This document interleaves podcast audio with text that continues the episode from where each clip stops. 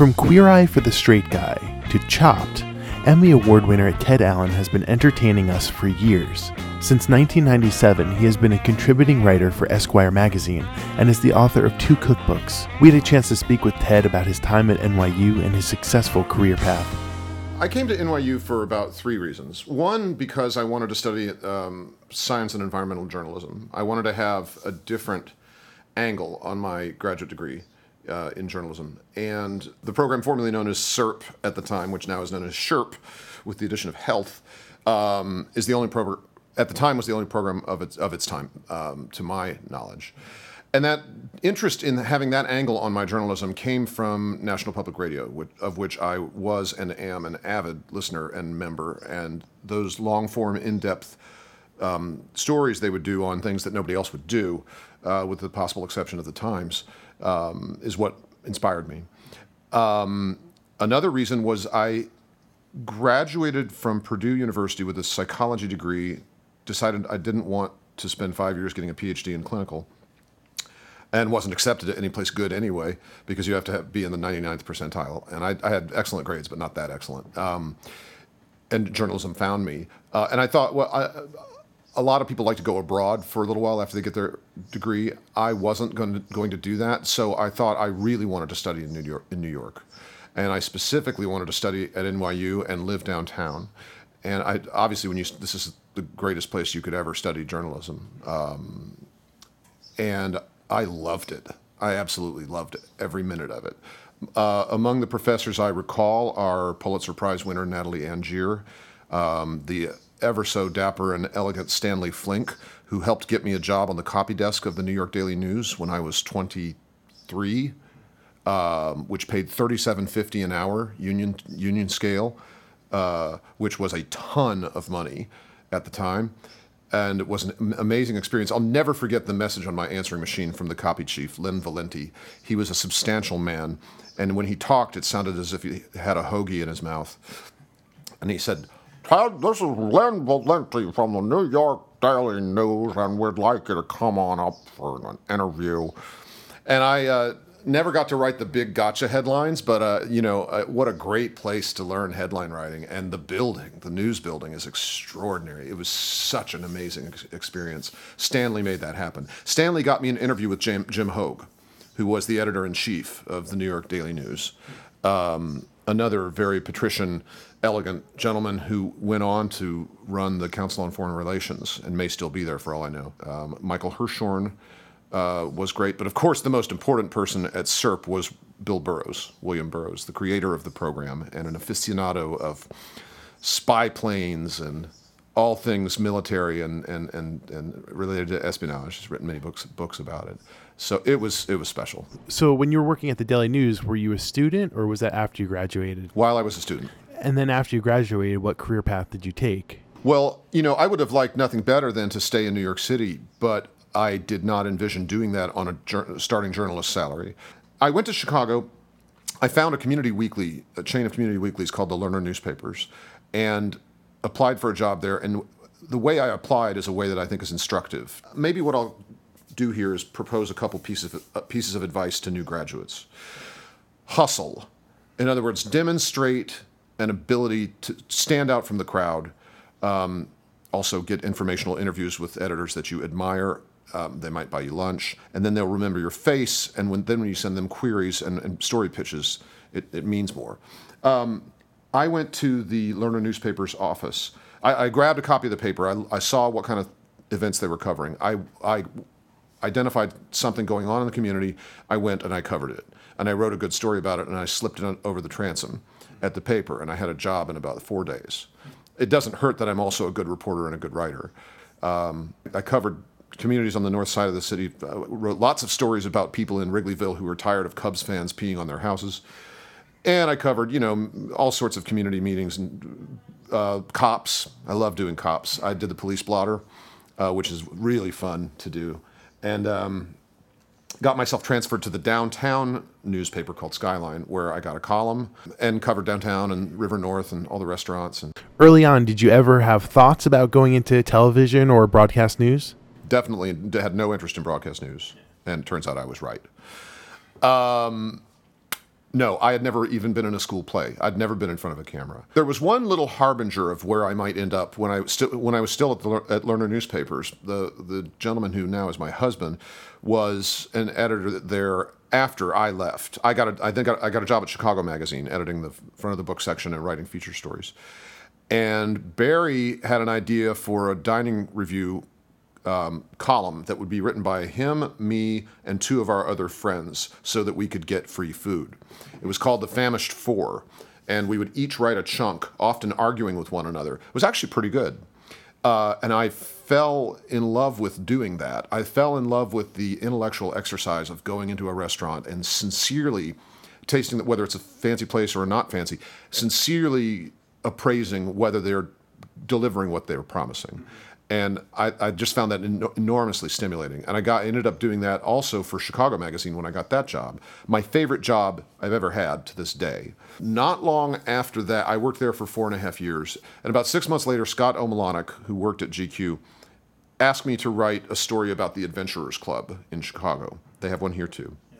And this is a wonderful place. You open the door and there are elephant tusks and stuffed polar bears and shrunken heads and all sorts of stuff that's not even probably legal. Whale penis on the wall, eight foot long whale penis.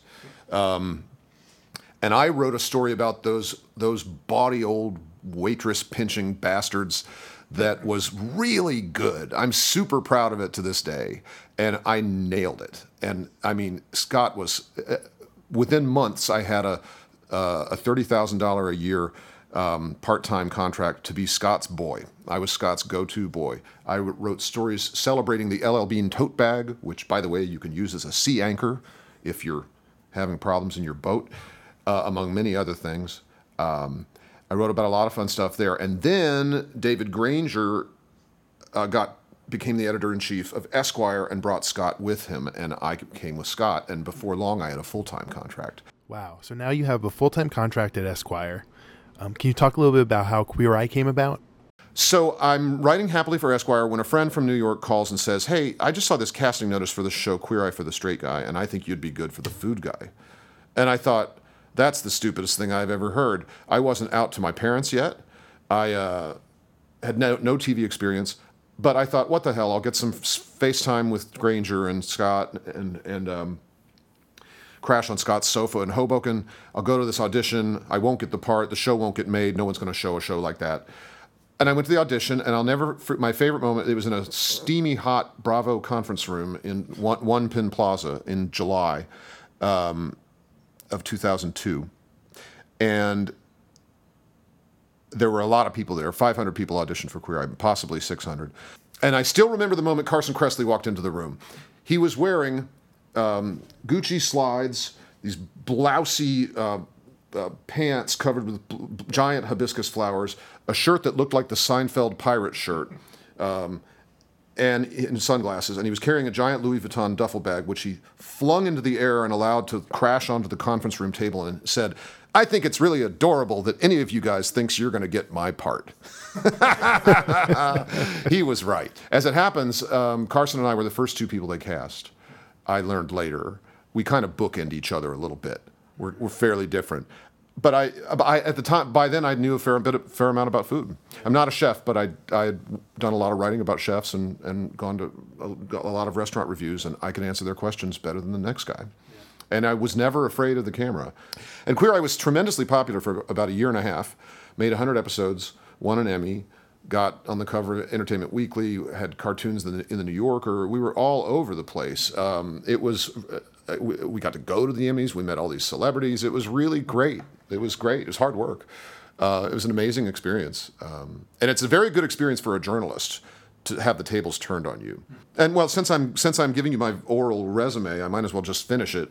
Uh, when Queer Eye was at its peak, Food Network, Food Network asked me if I would guest judge on Iron Chef just once. And then at the same time, Bravo asked me if I would guest judge on Top Chef just once. And so when and they liked what I did. So both of them kept me on. I ended up doing about half of the episodes for Top Chef's season seasons um, three, four, and five, I believe, and Iron Chef's whatever seasons those were. I I I, rev- I critiqued, I think, forty Iron Chefs. And what that did, aside from feeding me really amazing food, was it kept me on TV on two different networks after Queer Eye got canceled. So it didn't pay a lot, but it kept me uh, visible and kept me uh, in front of network executives. And then along came some some shows of my own at, at Food Network, and one of them was Lightning in a Bottle, and we really got lucky. And we're st- we've, we're up to 345 episodes of Chopped at this point, and we just got renewed for a giant order, the big, our biggest yet. Uh, I'm hosting a new show called All Star Academy, and also an, another competition. But in that show, uh, we also have the addition of mentors, and this is a competition for home cooks, not professional chefs. So we have Alex Guarnaschelli, Michael Symon, Bobby Flay, and Curtis Stone who mentor these home cooks. And if their if their cooks get kicked off, so do, so does the mentor. So there are interesting stakes there. I know many of our listeners are Chop fans. Can you give us sort of a behind the scenes look at the show? Sure. Um, we shoot in a in a studio in uh, the, owned by Food Network inside Chelsea Market, right next to the test kitchens. Um, the Food Network has an amazing, gigantic test kitchens that staffs something like twenty or twenty five chefs full time prepping for the shows, um, sourcing our ingredients, deciding what's going to be in the basket. Uh, Chopped is a, Chopped is basically a culinary game show where four chefs come in and, and compete uh, in three rounds. Each round has a basket of mystery ingredients, ingredients that don't typically go together well, ingredients that are often totally disgusting, and sometimes are wonderful. And then we have a panel of three judges that decide who wins, and the winner gets typically ten thousand bucks unless it's a special tournament or something. Um, we've gone through probably 13, 1400 chefs at this point, 345 episodes. Um, we get there. I get picked up at 6:30 in the morning, and we hope to be wheels up at eight, meaning starting shooting at eight. Uh, we've really gotten good at what we're doing and knowing how to get it done, and um, we typically finish anywhere from six, seven o'clock. There, we have had days that went to 15 hours at the beginning. We have about 10 or 12 camera operators. Then we have some robot cameras in the ceiling that are operated by joysticks. We have a, a director and a team of producers um, and a couple of other interview rooms where they interview people. And uh, I'm amazed that I'm not bored with it, but I'm not it's just different every time. There, that's I always felt this way in Queer Eye. I was so lucky to have the food category because it's utterly limitless. You could spend your entire life trying to taste everything, and you can't. And there's always a new way to put things together. Chefs are endlessly interesting, creative, bawdy, raucous, drunken people who I really like being around. They're a lot like reporters. Um, in that they don't take no for an answer and they don't whine and they work their tails off uh, for not, not much money. They're a lot like reporters. And uh, I just find it end- endlessly exciting and fun and cool, and um, it pays well. You do a lot of important charity work. Can you talk about some of the charities that you work with? Yes. So I'm uh, proud to be on the Food Council for City Harvest, which reclaims food from restaurants that would otherwise be wasted and distributes, distributes it to people in need in New York. One in five New York children go to bed hungry every night. Um, a, a, larger number of people are food insecure, as we say. They're not sure where they're going to get their next meal. So this is a very appropriate group to work with, and uh, I really enjoy that. Um, I also work with um, No Kid Hungry, which is a division of Share Our Strength. That's Food Network's um, charity of choice. They devote all their philanthropic energy that there, and uh, a couple of things for the LGBT community. I've done a couple of things for the Point Foundation, for uh, the Ali Forney House, which provides housing for homeless gay kids. Um, just went to a fundraiser the other day for Hetrick Martin, which is the gay high school, and uh, you know there are there's no shortage of opportunities to do something interesting and exciting and fun. And I got to say, at the fundraiser for, for Hetrick Martin, this kid named Christian Sanchez, who had just won a scholarship because of this fund, gave a talk that was just so. The first thing he said was, "Yeah, I thank you for telling me that I'm fabulous. I know I'm fabulous." Uh, it's just it, you get so much back. You get so much more back than the effort that you have to put forth from groups like this. And so, you know, I'm. It's it's just a, a privilege to, to have a chance to be to contribute something so effortlessly, just to, just by emceeing something or you know buying a ticket. Uh, it's it's a privilege. The people who are the real heroes in all of this are the people who drive the trucks, and volunteers uh, and the activists uh, also, oh, I also work for HIV and AIDS organizations like Dining Out for Life, um, which is a, a, an event that raises four million bucks in a single day, that stays all in the communities where it was raised. Again, another restaurant event. That one benefits HIV organizations and local restaurants. So it's kind of a win-win-win. Thanks so much for coming to speak with us. Sure, it's great to be here. I love my experience at NYU, and it's it's most. I may have said this when NYU was kind enough to give me an alumni award, but um, for most people, their university experience is a nice memory. For me, I, I walk through this place almost every day, and the memory is, is, alive, and the school is bigger and better than ever, and is so respected, and it's just special. It keep I feel like it almost keeps me younger, which I'm not. so I appreciate NYU very much for that. And I mean, also the the we started by talking about some of the professors that mattered the most to me, and most of them actually weren't professors. They were journalists. They were working New York Times grade journalists. Um, who really that's the kind of you know, I was here for graduate education in, in, in this in this field and there could be no better way to have it. So it's a part of me everywhere I go. I promise, Bill, if you're listening, uh, Bill Burrows, I promise that I will write again. so it's I, I haven't forgotten my education. I promise. For more information on Ted, visit his website at www.tedallen.net.